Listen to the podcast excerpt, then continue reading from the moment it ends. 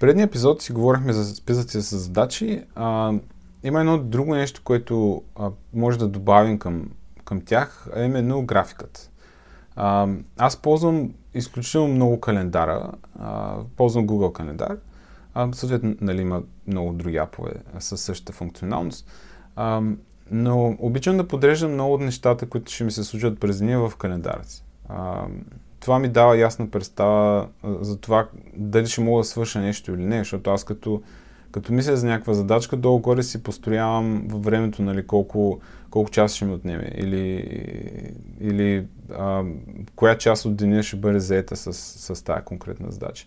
А, като тук не влизам нали, в някакви супер големи подробности, но а, обичам да си подреждам а, задачите спрямо това колко време, а, разбира се, първо спрямо приоритет, но, но и а, спрямо това колко време отнемат. А, и, и, и това е важно, а, за да имаме по-реалистична представа за това какво може да, да направим в, а, в конкретния ден.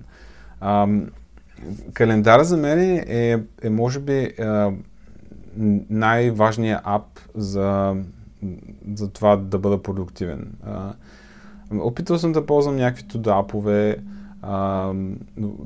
писал съм си и сам to do app. А, но в крайна сметка а, календара ви дава една много, а, много добра представа за, а, за това какво може да свършите, защото той, той не лъжи. А, а, не лъжи в смисъл, че а, ако имате 8 часов работен ден или 10 часов работен ден, няма как да сложите неща за, за 20 часа вътре. Нали? То, чисто визуално ще видите, че нещата не, не, не съвпадат нещо.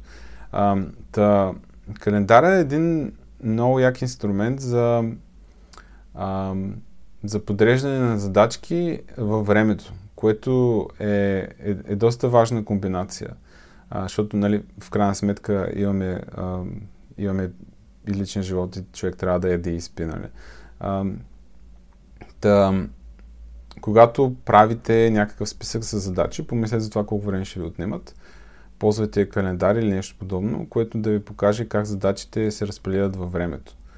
А, и, и така, между другото, много рано може да осъзнаете, че конкретна задача а, сте я подценили, примерно, което нали, се случва често. А, да, освен списък с задачи, графикът също е много добър инструмент.